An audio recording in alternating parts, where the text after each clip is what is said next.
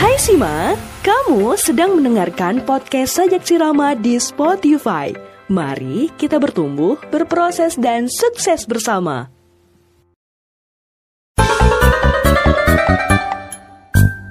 Saya kira ada yang salah.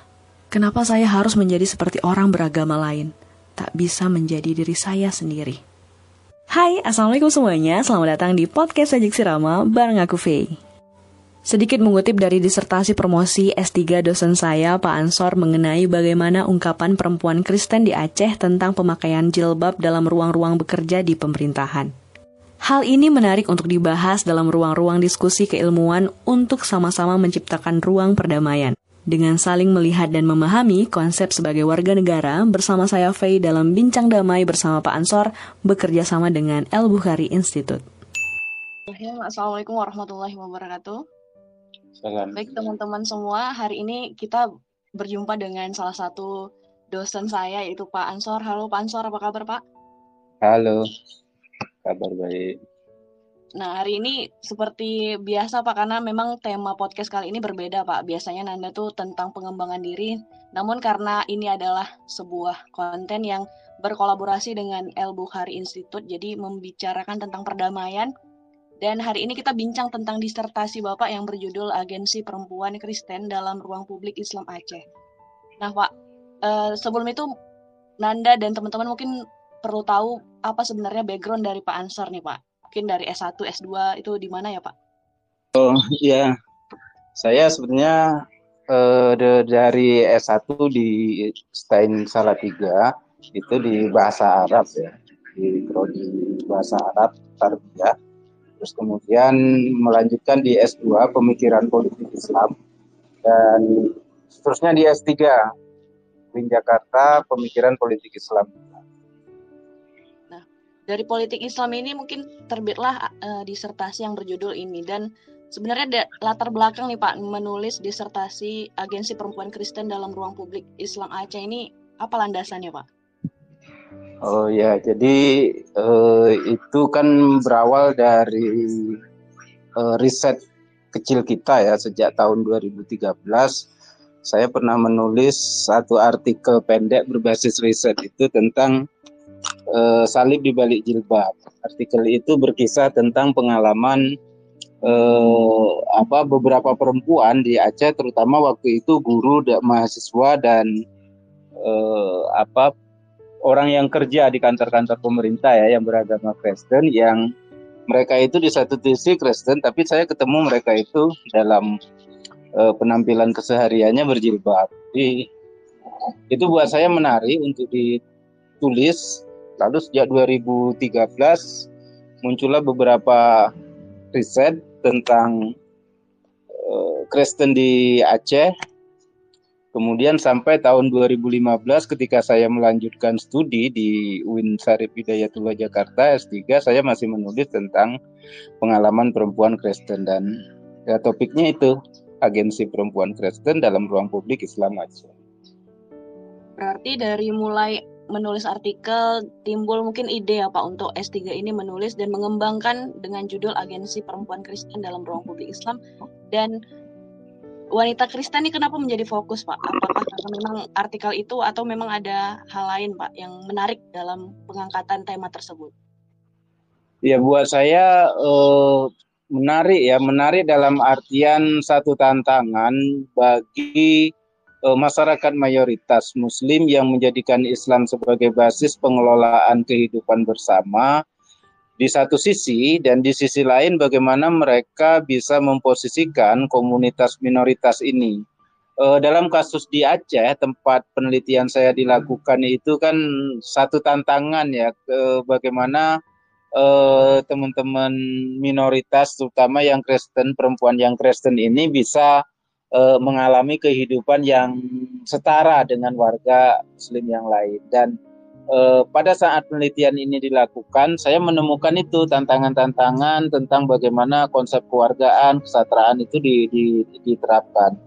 Eh, mereka tidak bisa mengalami tentang, tidak bisa merasakan tentang apa yang menjadi diri yang mereka inginkan dalam soal penampilan berpakaian sehari-hari. Jadi saya kira itu yang waktu itu uh, melatari. Kita lalu bertanya, sebetulnya uh, apakah dalam kondisi yang demikian itu perempuan Kristen kelompok minoritas ini di Aceh ini uh, mereka punya otonomi atau tidak, punya kemandirian atau tidak dalam menentukan uh, keputusan tentang apa yang terjadi dari mereka ternyata ketika kita me, apa, menelusuri di, apa otonomi perempuan di Aceh ini dari pendekatan agensi jawabannya beragam. Ada yang memang mereka e, melakukan itu dengan sukarela gitu kan.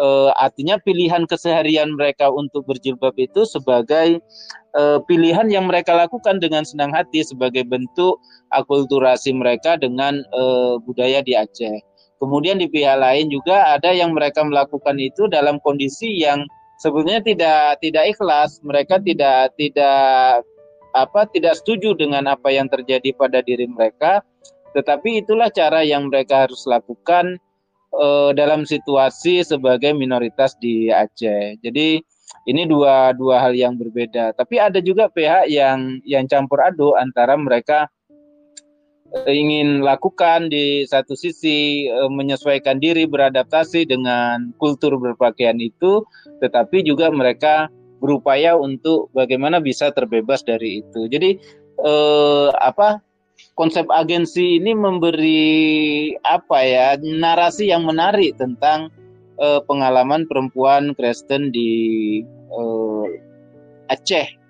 Saya kira itu Nanda Berarti Pak kalau dalam uh, ketidaknyamanan misalnya mereka tidak mau ikut tentang ruang publik di Islam di Aceh ini dan apa yang sebenarnya mereka lakukan untuk berekspresi bahwa aku ini Kristen dan boleh dong untuk buka jilbab dan itu kan bukan kewajiban saya. Itu gimana Pak cara melawan itu dalam ruang publik ini Pak? Ya, dalam temuan kita di riset yang kita lakukan itu macam-macam ya. Ada ada beragam pengalaman mereka dan saya kira itu pengalaman yang pada sebagian orang itu tidak dialami, kecuali mereka berada dalam situasi seperti Aceh. E, misalnya begini, e, terhadap teman-teman yang yang pada kesehariannya mereka dituntut untuk berjilbab, tetapi tidak mereka tidak nyaman untuk melakukan melakukan itu, mereka merasionalisasi diri. Oh ini ini apa kita pakai saja lah kan ini tidak mengganggu iman kita. Ini ini bagian dari dari modis. Jadi Indonesia pada tahun-tahun ini pada tahun-tahun riset ketika itu dilakukan dan sampai sekarang itu kan ada booming jilbab ya. Jadi termasuk eh, apa teman-teman perempuan Kristen di Aceh yang saya uh, riset ini uh, bercerita bahwa ya ini bagian cara mereka untuk ikut pada tren berpakaian yang ada di Indonesia. Itu satu kelompok. Kemudian kelompok yang yang kedua yang melakukan itu dengan dengan senang dengan sukarela, mereka tidak mempermasalahkan, mereka merasionalisasi diri bahwa inilah cara kita menjadi menjadi orang Aceh dan ini bukan soal agama. Eh, agama tidak begitu mengatur tentang cara berpakaian, melarang untuk berpakaian seperti ini. Ini soal tentang bagaimana kita menjadi uh, Aceh, menjadi perempuan Kristen yang ada di Aceh. Itu yang ke. Tetapi kita menemukan juga kelompok yang yang ketiga ini mereka berupaya ya, mereka berupaya untuk bisa uh, apa keluar dari situasi situasi itu.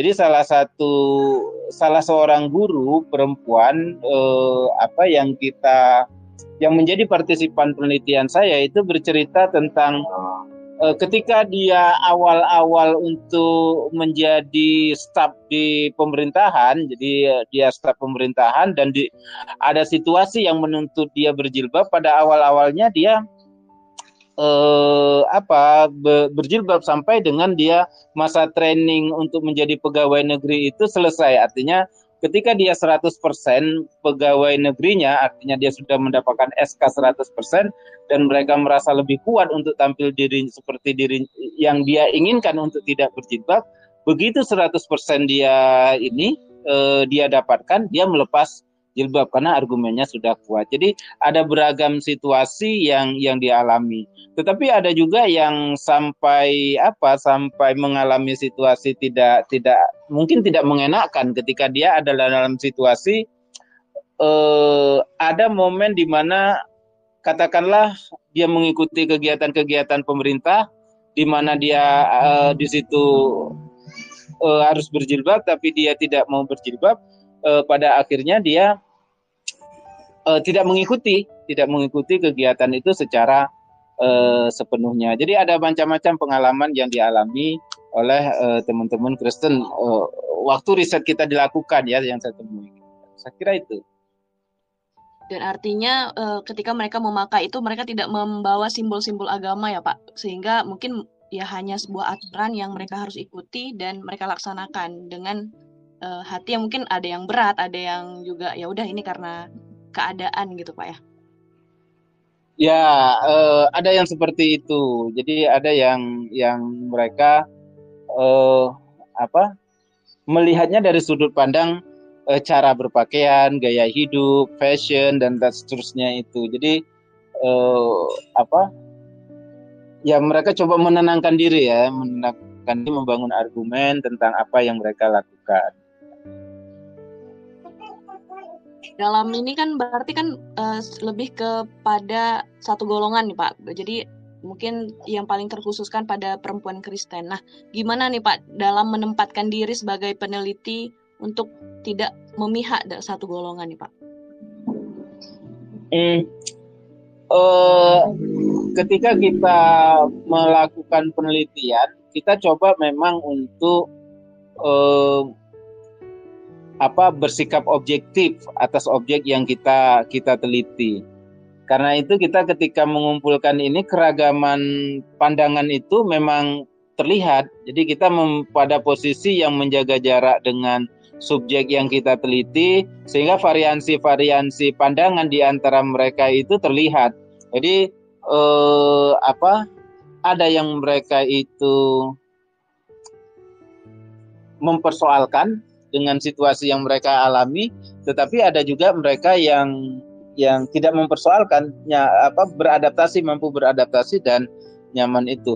Ah, sudut pandang itu temuan-temuan yang seperti itu tidak saya pikir tidak mengemuka kalau kalau kita pada posisi yang berpihak kepada salah satunya. Jadi kaedah-kaedah penelitian yang menuntut kita untuk bagaimana mengeksplorasi eh, subjek yang kita teliti secara apa adanya, secara natural. Ketika di, kita ikuti secara apa, secara baik-baik, saya pikir itu akan membawa kita pada satu riset yang yang objektif dan berjarak bersikap adil pada objek-objek yang yang kita teliti. Nah, Pak, sebenarnya apa yang diharus uh, seharusnya dilakukan oleh agama dominan nih, Pak, untuk tetap memberikan ruang agama lain berekspresi tanpa ikut berkontestasi nih, Pak, dengan agama minoritas? Ya, ini tantangan bagi kita ya, terutama dalam konteks Aceh bagaimana memperlakukan syariat yang yang memperlakukan syariat Islam itu.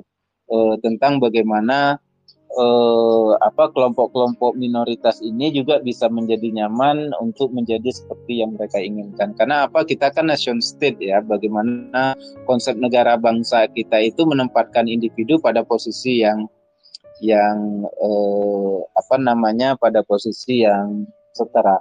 Lalu bagaimana eh, ini? Bagaimana ketika kita apa ingin memosisikan kelompok bagaimana yang seharusnya dilakukan terhadap kelompok minoritas, kelompok dominan terhadap kelompok minoritas itu, eh,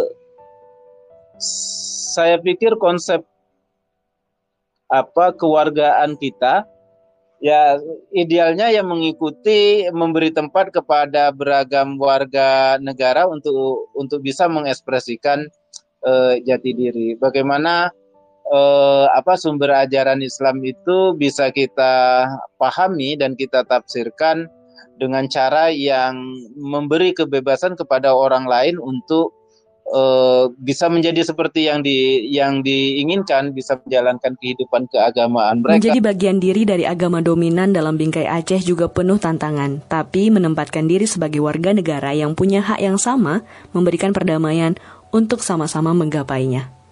Saya Faye dari Sajak Sirama mengucapkan terima kasih sudah mendengarkan Bincang Damai bersama Pak Ansor, disupport oleh El Bukhari Institute. Ditunggu Bincang Damai selanjutnya ya!